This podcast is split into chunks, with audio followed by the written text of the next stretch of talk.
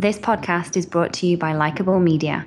Likeable Media produces and distributes content across the social web for mid to large size brands. Visit them at likeable.com. All the social ladies, all the social ladies, all the social ladies, all the social ladies, all the social ladies, all the social ladies, all the social ladies. Now put your phones up. Welcome to All the Social Ladies with CEO of Likeable Media, Carrie Kerpen it's social, then you really should be tweeting this. If it's social, then you really could be leading this. You get mad when people say it's so serious. Because you're social, you're a leader and you're serious. Oh oh oh, oh, oh, oh, oh.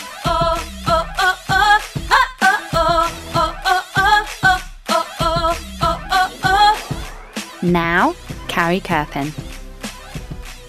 So, when I asked Ronnie Tucker, who leads the marketing and communications department at New York Roadrunners, about her career path, she gave me quite a journey. It was a journey that was kind of like a marathon. Lots and lots of different stops and directions along the way, and the path led her to exactly where she should be.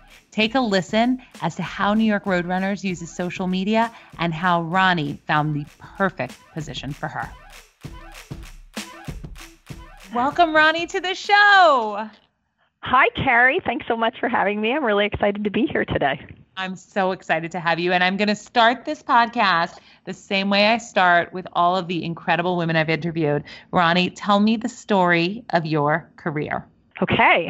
Um, well, I have always loved marketing, and probably even when I didn't realize that marketing could be a career or what marketing was, there was always um, this thing about really understanding um, what drives consumer behavior and um, and and how you can influence consumer behavior. So um, I've always loved that idea about marketing. So I started in marketing. Uh, really in, in, sports marketing at IMG years ago, and um, was moved, was there for a, a, short while. You know, was a was an assistant, um, like a secretary there, mm. and I worked with some folks there who moved into another organization which at the time was called Sports Partners, and someone that I worked with at IMG, he moved over there, and I had built a good relationship with him there and um, he recruited me over there, which was terrific. Um, and I had been promoted at IMG. I was an account exec at IMG um, before I moved over into Sports Partners. And there I had tremendous opportunity in the world of sports marketing. Um, and I was working, I had the opportunity there to work on IBM's global tennis and golf sponsorships if you will. And I worked on that from a more of an execution standpoint into more of a strategic standpoint over the course of seven years there. And I had major, major growth opportunities in my career there. And um, you know, starting from just you know going on site to events and you know being you know helping helping activate working with the local IBM offices to really like helping to build IBM's um, sports strategy. But one of the things that I really learned during that time frame was working with folks. I was responsible for directing a lot of people on on you know working with the local markets and helping them out at the tennis tournaments and activating their sponsorships. And I realized um, I was given a lot of responsibility and I was traveling by myself at you know at, at a pretty young age in my 20s. I was I was traveling by myself, and I was given a lot of responsibility, and I had a lot of professional growth and development um, and and independence, and realized that a lot of people that were in senior positions at IBM really, um, you know, really were looking for support in this particular area. Even if they were a vice president, they didn't really know what to do when it came to, you know, being at a tennis tournament and, and being on court. And they really were looking for a lot of guidance. And that gave me a lot of confidence in myself and provided me with a lot of great personal and professional development during that time frame. Um, and, and I was I was promoted a number of times during that time frame, and I worked on a lot of other um, opportunities there in that organization. So that was a great um, a great you know learning and people recognizing my abilities and moving me along within the organization. I, um, I and I grew from you know being an account exec to an account manager to um, you know account supervisor and a vice president, and I had a lot of development in those seven years. So that was really fun and exciting. And then coming out of that, I realized I'm like, okay, I'm learning a lot about sports marketing, but I really wanted to get a more broader marketing um, experience, mm-hmm. and you know what what would be like the next step to really try to broaden my um, you know marketing experience, so that I wasn't just locked into the uh, sports marketing. And so I worked then with a um, I moved to the agency another agency called uh, Tracy Locke, and I worked on Pepsi's business, and I had um, and I was you know working with obviously you know all these brilliant people at Pepsi, and I was running the Pepsi customer marketing and channel strategy business. So I was learning a whole different side of the business, more of a retail business and customer marketing business. And that was really good experience for a couple of years there. And um, and what that enabled me to do was I, I was recruited out of there to InBev, um, which was Labatt USA at the time. Mm. And when I went there, I was able to take the learnings that I had from, um, you know, from the Tracy Locke agency working on Pepsi, and I went there and I helped I helped build out a customer marketing capability in that organization, which did not exist. So I worked really wow. closely with the sales team, and we built the customer marketing capability at what was then Labatt USA. And so that was a fantastic opportunity. And I, you know, I was also because of my sports marketing background, I also was able to work with the global CEO of InBev on on a global sports marketing strategy for the organization. So I had that opportunity there too, and so I, I was able to also. So that was the second point in my career where I was there for about seven years, and I had a tremendous opportunity internally there. So I was started the customer marketing team. That I moved into the you know director of of field marketing, and I worked with you know people across the organization. I had um, I had folks that were actually directly reporting into me. I reported into marketing, national marketing, but I had folks that were housed in the four offices and they were dotted line into our sales vice presidents, but they reported into me, and our job was to translate national brand strategy and understand um, the local retail, local market insights, and and create you know marketing campaigns locally there. So it was very interesting because you had to learn how to work in a mat- it was a matrix organization so you really had to learn how to how to you know work closely with the national brand but also you know push things out into the local market. So that was a great opportunity. And then I was able to um, you know I was promoted you know during those time frames lucky fortunately and um, and I moved into brand marketing and that's when I was like oh my god this is what I love to do. I love and I found the thing I love right? I love understanding brands, you know, by, by falling in love with your brand, really understanding all the little nuances um, that make your brand different and special and unique, and the things that you know um, that consumers connect with on a brand. And so, Rolling Rock was the first brand that I worked on at InBev, and and I you know had the opportunity to work on a number of other brands at InBev, um, including Labatt, and I worked on you know Beck's and Stella Artois, a number of different brands in that in a variety of capacities there. So, but but that's when I really truly fell in love with you know brand management and and owning a brand and understanding all those wonderful things about brands. And there was a lot of changes happening at that time. Digital was sort of you know coming around and we were working on you know websites and things like that at the time but it was really just the infancy of digital at that point. So that was so those two periods i would say were super influential in my career and um, gave you know i was i was worked you know worked for really tremendous people. I had, I had great managers during those time frames who recognized my abilities, and I was able to move things forward in the in the organization and, and, and achieve a lot and, and develop a lot during those time frames. So so that was that was great. And then um, the and the reason I left in InBev was because that was at the time when um, they were going to be doing a joint venture with Anheuser Busch, and our offices were closing in Norwalk and Connecticut, and I had the opportunity to move but that wasn't a good time in my personal life um, because I had, I had kids and just wasn't a good time. So I mm. so I ended up going and working at the USTA and um, and working for um, a person.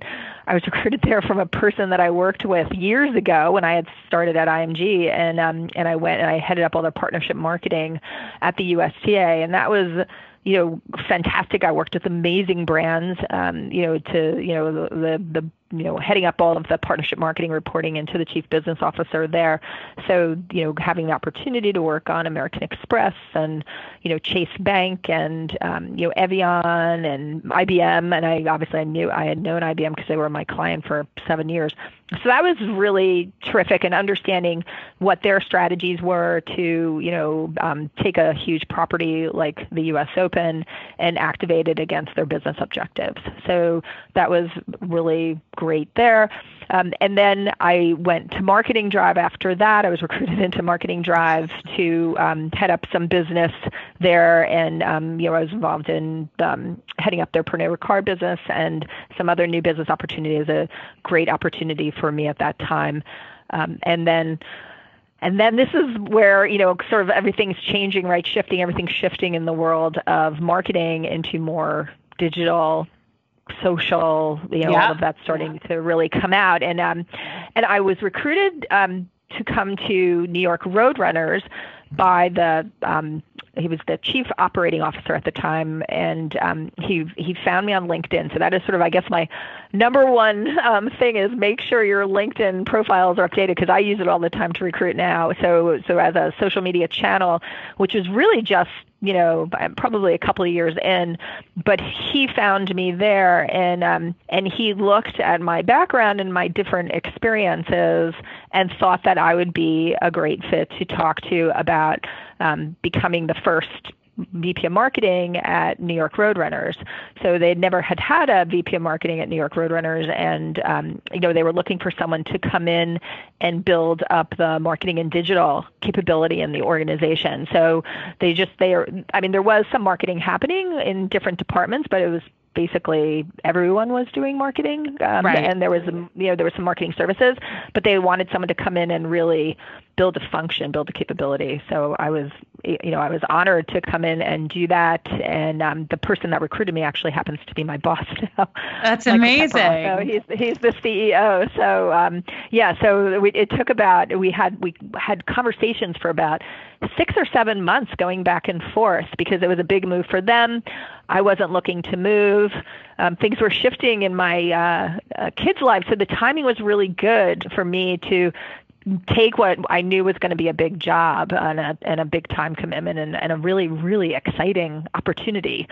I love running, so I had always been running in my life um, during different parts of my life, and I um, and I loved New York Roadrunners is a nonprofit organization. I loved everything that they were doing um, to get kids moving. Athletics so important to my kids and their life and their development and um, you know making them um, confident and helping them set goals and yes. I knew that I wanted to you know and New York Roadrunners is doing that to help other kids and I loved that and then also you know I was building I was going to get the opportunity to build a marketing department and how awesome for me as a marketer, you know, to be able to do that. So that's my background. In that's um, a, a very, great. I, that is yeah. a great tale. And what I love about it, I what I love, Ronnie, is that the New York Roadrunners. If, if you think about it, you you said so many things that tied to bringing that to the perfect point in your career. You talked about how you learn to fall in love with building a brand. And this is, it sounds like, you know, having the first dedicated marketing head there, you know, allows you to really build that brand. And then your experience within sports marketing and all of it brings it together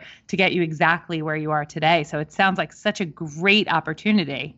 It is, and um, you know, it's. I've been here five years now, and um, you know, there's been a, a lot. We've we've developed so much and you know I now have a department of you know almost 40 people you know in terms of primarily full time but we also have some part-time folks and have really built out the department and have you know five functional areas um, you know that are you know are, are headed by directors with the exception of one. It's headed by a senior manager but I've got our you know we've got a digital and social group, a digital and social team. I've got a consumer brand and five borough team. I have a marathon and weekly race team. I've got a marketing strategy and operations and creative services team, and then a community marketing team. So I've really built out the team here, and um, you know, and, and there's still there's still so much opportunity for um, you know for tremendous growth here. So tell me a little bit about how you use social to get the word out about New York Roadrunners. I would say that um, social is a is a key pillar of our overall marketing and communication strategy everything that we do, we really we really look to integrate social in. So it's it's really central. So social media basically it's central to our overall reputation and personality here at New York Roadrunners. We um we have a you know a, a great social social media team here, so I'm I feel really fortunate. I've you know I've got our director of digital and social, and I've got um, you know a senior manager of social media, and she's fantastic. And we've developed a, a we've developed a really great social media strategy. So our social media strategy um, really ties into our overall business objectives, um, but you know it really one of the one of the core elements of it is that it's really helping us to achieve our global reach. Um, and it also enables us to show the impact of our programs, um, you know, on youth and community, and, and and to tell the brand story.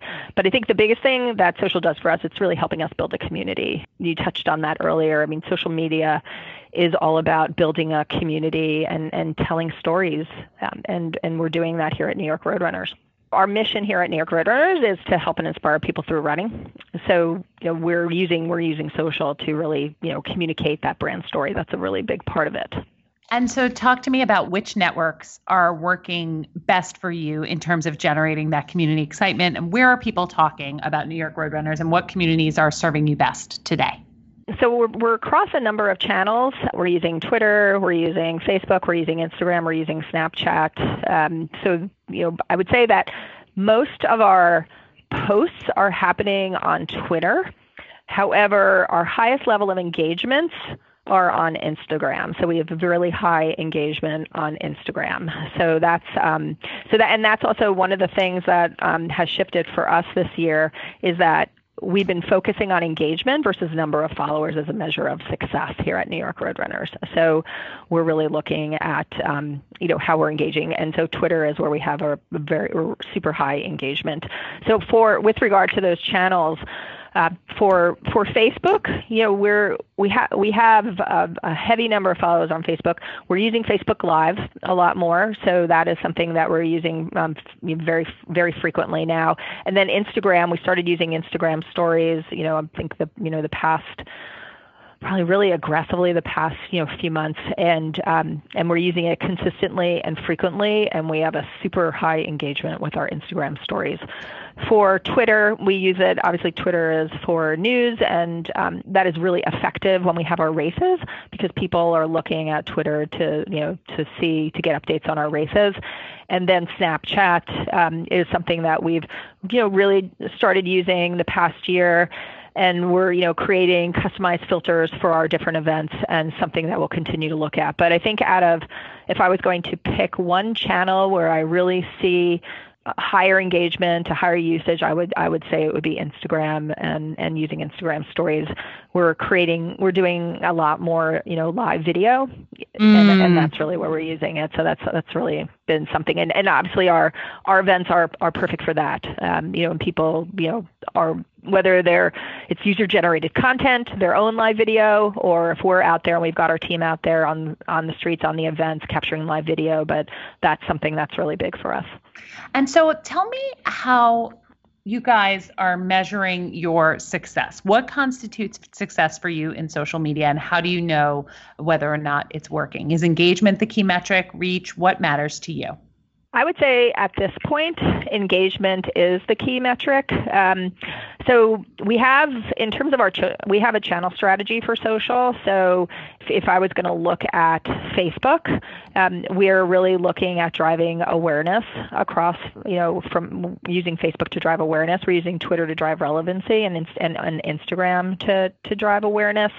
So we certainly want to be building our number of followers, but we're really looking at capturing that engagement um, that's really that's really critical across the social channels is um, mm. you know to mm. To get people to engage with us and and really build and really build up our community.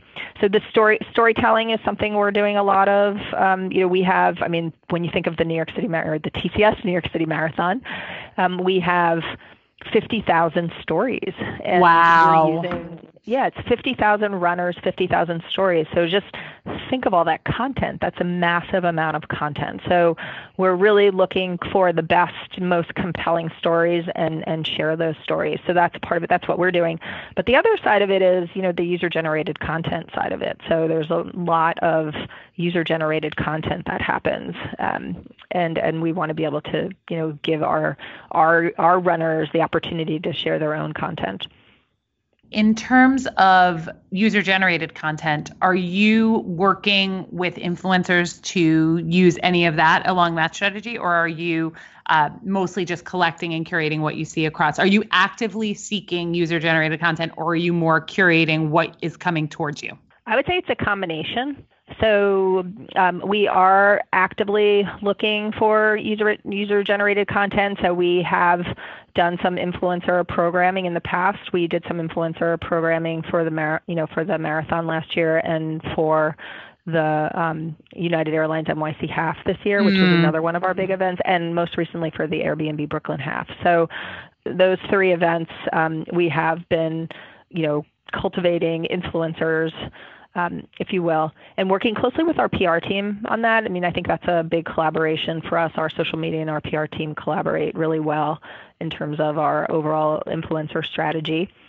So there's that, but then there's also the curation of user-generated content. So um, one of the things that we're going to be doing this year for the marathon is um, we're going to we have a new campaign for the TCS New York City Marathon um, called "It Will Move You," and that's um, and it's all about really tapping into the emotional side of you know people um, running the marathon or, or watching the marathon. And so we're going to be doing a um, one one of the components, the social components, we're gonna have a hashtag moved me. So it's hashtag moved mm. me, and it's gonna and it's gonna enable um, consumers to tell their um, their stories of you know why they're running the marathon and what's moved them to run to run the marathon, and they'll be able to do that whether you know it's it's on across you know whatever social channel they want, or if they can submit video stories. So there's going to be it'll it'll be an opportunity for us to then you know capture and curate all of that content and you know we're still determining you know how we're going to how we're going to push that out i can't wait to see that because that sounds like a phenomenal campaign now Ronnie, tell me about who you love building brands, and you told me that in your in your fantastic career journey. In doing that and and seeing the role that social media has played in terms of building brands, are you finding that you're enjoying and using social media personally um, while you're using it so much professionally, right? Like it's been part of building brands and what you've been doing for a while now. Is it still something that you enjoy personally? And if so, what's your favorite network? I do love using social media Yay. personally. So I do. Yes, I love it. I um you know, I I I participate, you know, I, I I'm on certainly I'm on Facebook and Instagram and Twitter. I think from a um, from a user perspective, I use Facebook more on the personal side and probably Instagram to you know to share more um, on the personal side but Twitter is definitely more professional so whether I'm posting something on Twitter or whom I'm, I'm either you know whether I'm following runners running news running organizations thought leaders uh, you know in, in overall in business and marketing and then also um, I'm a huge hockey person. Um, my my son plays college hockey, so we follow a lot of hockey in our house. So I like I look at Twitter. You know, um, you know, i am following a bunch of folks on Twitter related to hockey as well. So, and then also LinkedIn from a networking and recruiting standpoint. I'm definitely using I'm using LinkedIn. So um, you know, to, to network with other folks to, you know, we're, we're always looking for other potential marketing partnerships or even recruiting purposes the way I got recruited on LinkedIn. So I'm looking sometimes to um, at potential recruiting. But I would say if I was going to pick one um, in terms of where I'm headed more, I probably would say Instagram. That's really the channel. Instagram, I think, has been making a really strong play, especially with the new stories feature. I think it's become something that both personally and professionally has been really successful. Exactly. And we're, you know, again, we're just, I feel like we're just starting with Instagram stories and there's such a big opportunity there. And I think in, in sports, you know, as I mentioned, I think, you know, live streaming and video, it's the future of social media and, um, you know, and Instagram stories and, you know, Facebook live, you know they're they're really making a play now in, in sports in general, which is what we're seeing. I mean, um, we know that the NFL is a partnership with Twitter. Um, you know, Facebook has been making a heavy push in you know in the live broadcasting space, and they've got um, you know b- you know partnerships that they've announced with sports properties. So you know we definitely see that playing out professionally, um, and so I and I and I do think there's obviously on the on the you know overall personal side, you know, there's a lot of opportunities to share video and content with, you know, with friends, family, and and you know, business associates. And Ronnie, if people hear the interview and they're inspired uh, by your story or by the New York Roadrunners or all of it, where should they go to contact you? Um, they could go to, um, well, I would say. They might probably LinkedIn. use LinkedIn, yeah, because yeah, I was going to say LinkedIn is the best place. I yes. know. I think I think LinkedIn is probably the best place to um, to reach out to me. I would definitely advise that, and uh, that that's probably it. Awesome. Ronnie, thank um, you so much for being on the show. You're one fabulous social lady. Thank you, Carrie. I've Yay! enjoyed it. I really appreciate it. You've been listening to All the Social Ladies with Carrie Kerpen, CEO of Likeable Media. You can follow Carrie on Twitter at Carrie Kerpen. To get current social media insights and great tips, sign up for Carrie's weekly newsletter by emailing newsletter at likeable.com. This podcast is brought to you by Likeable Media. Likeable Media produces and distributes content across the social web for mid to large size brands. Visit them at likeable.com.